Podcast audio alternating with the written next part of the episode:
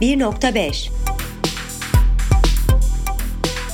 Yeşil Gazete ve Gezegen ortaklığıyla hazırlanan 1.5'i dinliyorsunuz.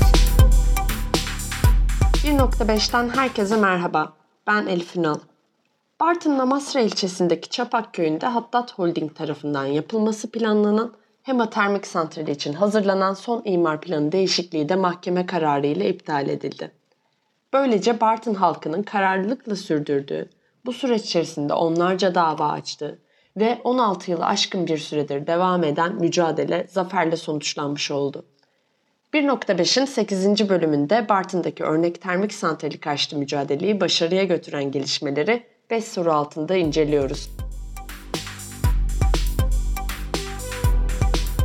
Bugün konuğumuz Bartın Platformu Yürütme Kurulu üyesi ve aynı zamanda Bartın Üniversitesi'nde öğretim üyesi Profesör Doktor Erdoğan Atmış. Erdoğan Bey hoş geldiniz. Teşekkür ederim. Ee, çok sağ olun davetimize kırmadığınız için. Ve e, öncelikle tekrardan sizi tebrik etmek istiyorum. Geçtiğimiz günlerde hepimizi sevindiren bir haber aldık sizden. E, termik santralin önünü açan 1 bölü 100 bin ölçekli plan değişikliğine karşı bir dava açılmıştı. Danıştay 6. Dairesinin termik santrali işleyen e, değişikliğin iptaline karar verdiği duyuruldu sonrasında. Siz bu kararı nasıl yorumluyorsunuz? Ya bu karar bizim için çok önemliydi. Bildiğiniz gibi 16, 2016 yılında bu termik santrale ait e, e, olumlu kararı çıktıktan sonra hemen akabinde aynı ay içinde aslında çevre düzeni planlarında yer verilmeyen termik santral içinde bir değişiklik yapılmıştı. 1 bölü 100 bin ölçekli çevre düzeni planında, 25 bin ölçekli planda, 5 bin ve 1000 ölçekli planlarda. Bir şekilde aslında e, orada hiçbir şekilde yer almayan termik santral bu planlara işlenmişti. Biz o zaman hem çet olumlu kararını dava etmiştik hem de bu plan değişikliklerini. Süreç içinde çet olumlu kararı zaten Danıştay 14. Mahkemesi tarafından iptal edilmişti. Ama bu çevre düzeni planlarındaki değişiklikler duruyordu. Süreç içinde 1 bölü 1000 ve 1 bölü 5000 ölçekli kararlar Zonguldak İdare Mahkemesi tarafından iptal edildi. 25 bin ölçekli, 1 bölü 100, 25 bin ölçekli plan değişikliği kararı da Ankara İdare Mahkemesi tarafından iptal edildi. Ve en son biz bu 100 bin ölçekli e, planın değişikliğini iptalini bekliyorduk. Aslına bakarsanız Danıştay 6. Dairesi bu planı yürütmesini daha önce durdurmuştu ama tabii kesin bir karar değildi. Biz heyecanla bunu bekliyorduk. Eylül ayında Ankara'da bir duruşma yapıldı. Avukatlarımızla gittik, orada gerekeni söyledik ve o günden beri bu kararın çıkmasını heyecanla bekliyorduk. İşte geçen hafta içinde bu kararı öğrenince çok sevindik ve Amasra'da bir kutlamasını yaptık. Harika. birlikte. Güzel geçmiştir umarım o kutlamada. Evet. Çağrı soğuk, soğuk ve yağmurlu bir havaydı ama yine de iyiydi. Çok sevindik gerçekten. Bir de mutlu haberlerin zaten artık e, hasretle beklediğimiz için bizim için de çok güzel bir haber oldu bu. E, yani diyorsunuz ki aslında bitti tamamen bütün Yani süreç, aslında şöyle e, tamamen bitti anlamına gelmiyor. Tabii bunu hı hı. idare bunu temiz edecek. Danışta idare davalar genel kuruluna gelecek ama artık oradan oradan döneceğini sanmıyoruz. Bir de şu var. E, bu süreçte bu termik santral ilişkin birkaç kere e, hem idare hem de iptal hem idare hem de hukuki olarak iptal kararları vardı zaten. En son dediğim gibi 2016'daki çet olumlu kararını evet. Danıştay 14. Mahkemesi iptal etmişti. Ama buna rağmen şirket 2019'da yeni bir çet, e, yeni bir termik santral çet başvurusunda bulunmuştu. Bunu da bakanlık hukuksuz şekilde başlatmıştı bu süreci, çet sürecini. O da şöyle olmuştu. 4 Şubat 2010 2021 e, tarihinde Ankara'daki inceleme değerlendirme kurulu toplantısında biz de gitmiştik. İtiraz etmiştik zaten. Bakanlık da bu süreci durdurmuştu. Şimdi biz onun da iptal edilmesini bekliyoruz. Ve aynı zamanda bu e, elektrik bu termik santral 2006 yılında yanılmıyorsam 5 de olabilir. Verilmiş olan elektrik üretim lisansının da iptal edilmesini bekliyoruz. Hı. Bunlar tamamıyla iptal edilince biz tamamen bu iş bitti diyeceğiz. Anladım. Tamamdır. Ee, bir de siz hep konuşmalarınızda dersiniz hatta e, Bartın'da halkın %99'u bu termik santrale karşıydı dersiniz.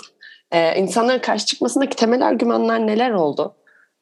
Şimdi gerçekten halkımız bu konuda çok net bir tavır sergilemeseydi, bu termik santrale karşıtlığını çok açık bir şekilde ifade etmemiş olsaydı biz e, bunca uzun süren mücadeleden sonra bu aşamaya gelemezdik, zafer aşamasına gelemezdik. Şöyle, öncelikle e, biz e, Bartın platformunu kurduğumuz zaman, tabii Bartın platformundan önce de başka bir e, oluşumlarla bu mücadeleyi yapıyorduk ama 9 Nisan 2010 tarihinde Bartın platformunu kurduk ve bütün Bartın'ı temsil eden e, sivil toplum örgütleri, belediye başkanları, belediye meclis üyeleri, hatta milletvekili, milletvekilleri bunlar hep beraber bir çatı oluşturunca biz bunu halka anlatmamız daha kolay oldu. Köy köy gezdik ve anlattık.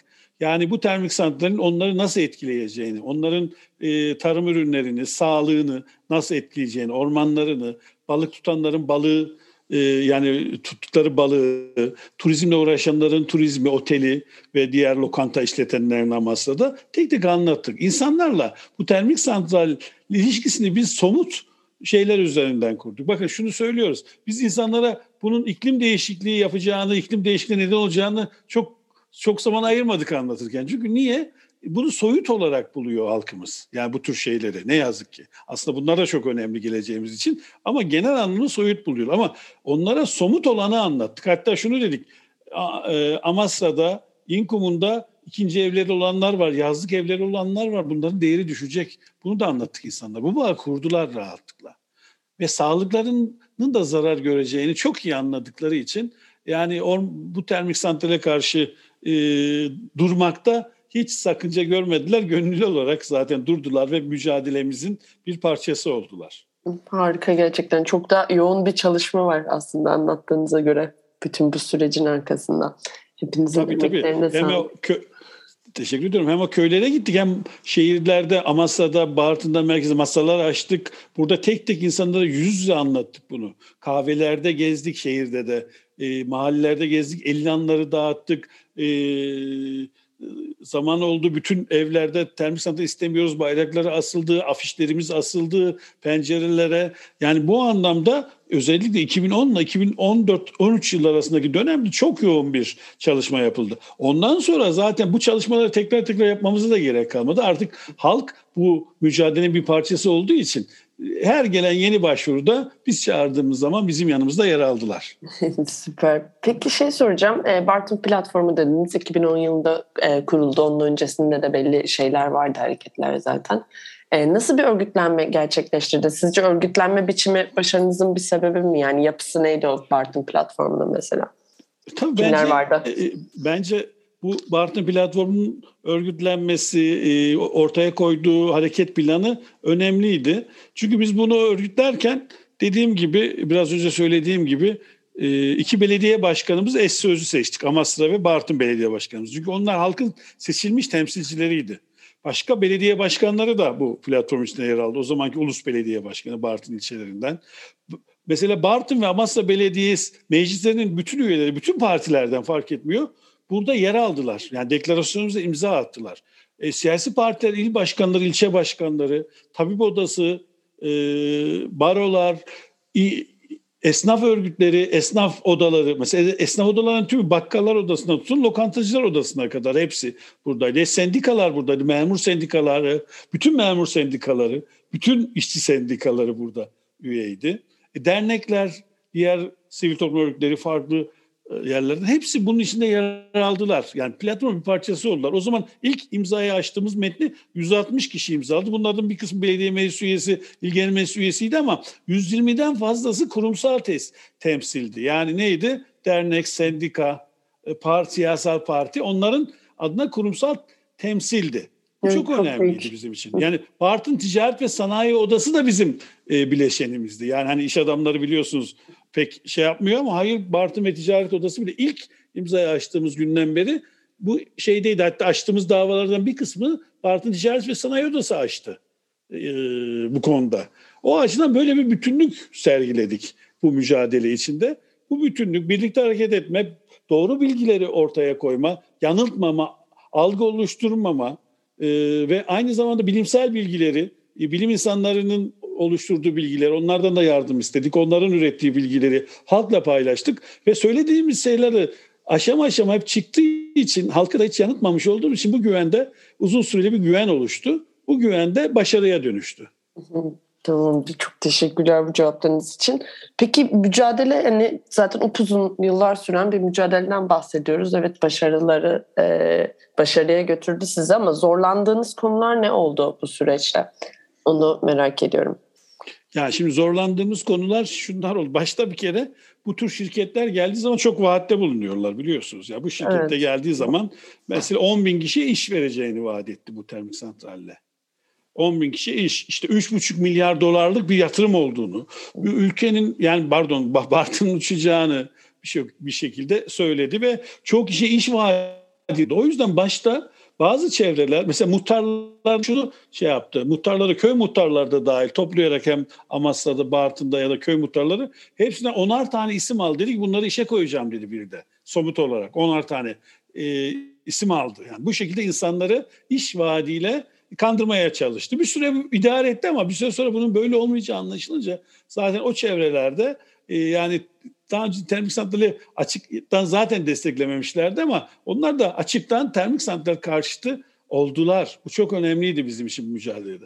Şunlar oldu. Bazen e, yerel medyada sorunlarla karşılaştık. Yani bizim verdiğimiz bilgileri değil de böyle o şirketten girmiş oldukları ilişkiler nedeniyle biliyorsun şirketler bu anlamda yerel medyada da yani ekonomik kaynaklar nedeniyle etkili olabiliyor. Onlar bizim e, hakkımızda çeşitli spekülasyonlar üretmeye başladılar. Bu tür şeylerle de karşılaştık.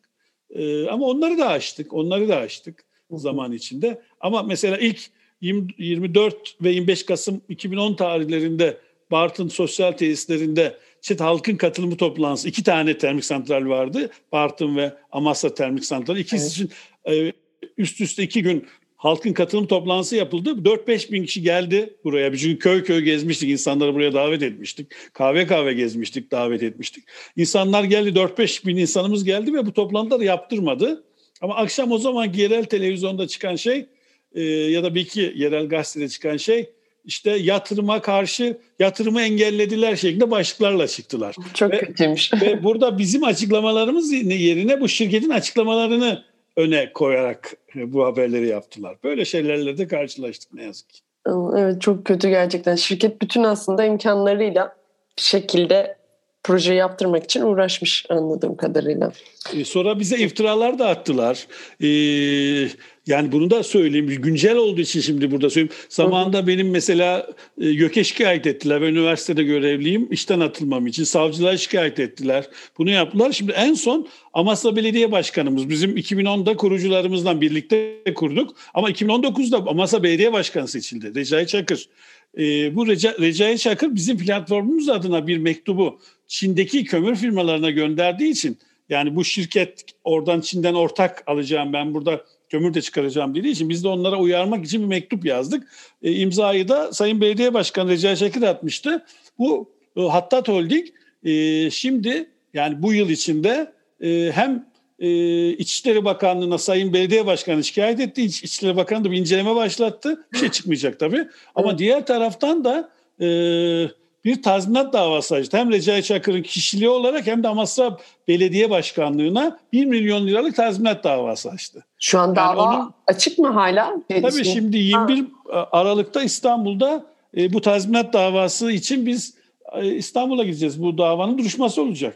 Yani bir de böyle şeylerle karşılaştık. Yani hem bu haksızlıkları yapıyorsunuz, yalan söylüyorsunuz, halk kandırıyorsunuz, yanlış vaatlerde bulunuyorsunuz. Hem de doğruları söyleyen insanları tehdit ediyorsunuz. Onların bir şekilde korkutmak için mahkemelere veriyorsunuz. Bakanlığa şikayet ediyorsunuz. Bunlarla da karşılaştık.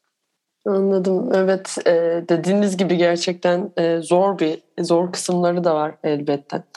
Ama yani sonuç olarak baktığımızda çok uzun bir mücadeleydi ve siz yani e, her hem bu zorlukları yenerek hem yeni sürekli şirket tarafından gelen eleştirilere e, karşı çıkarak vesaire hem de halkın desteğiyle bir başarıya ulaştınız.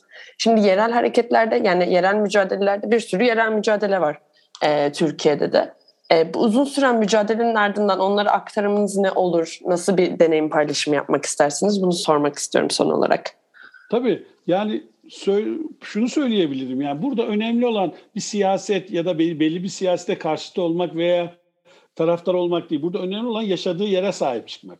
Yaşadığı yeri korumak, oradaki insanların sağlığını, geleceğini korumak için, doğayı korumak için bir mücadele yapılıyor. O anlamda bu mücadeleyi oluştururken şu veya bu ayrımı yapmadan bütün toplum kesimlerine seslenebilmek gerekiyor. Diğer yandan biz mücadele yaparken tabii bu şirket iktidar tarafından büyük destekler gördü. Ama biz yani söylemimizi iktidara karşı bir söylem yerine bu şirket ve yapacağı termik santrale karşı bir söylem olarak geliştirdik. Bu çok önemliydi bizim için. Yani direkt iktidar karşıtı bir söylem geliştirsek bu sefer birçok insan bizim yanımızda yer almayabilir. Ya korktuğu için ya da iktidarı yani seçmen olarak desteklediği için. Ama öyle bir şey oldu ki biz bunu yapma bildiğimiz halde iktidarın bu şirketi süreç içinde desteklediğini ama artık desteklemiyor onu da söyleyebilirim. Artık iş geçti o şeylerin üzerinden. Ee, bunu bildiğimiz halde iktidara karşı bir söylem oluşturmak yerine tam tersi iktidar partisinin il başkanıyla da milletvekilliğiyle de süreç içinde oradaki yetkililerle de görüşme içinde olduk. Onları her zaman davet ettik. Gelin bu mücadeleye siz de katılın dedik ama onlar katılmadılar ne yazık ki. Onların bileceği işte. Anladım. Çok teşekkür ediyorum bütün bu aktarımlarınız için, paylaşımlarınız için ve bizi kırmayıp konuk olduğunuz için. Ben teşekkür ederim. 1.5'i dinlediniz. Herkese iyi günler. Podfresh teknik altyapısıyla hazırlanan 1.5'i dinlediniz.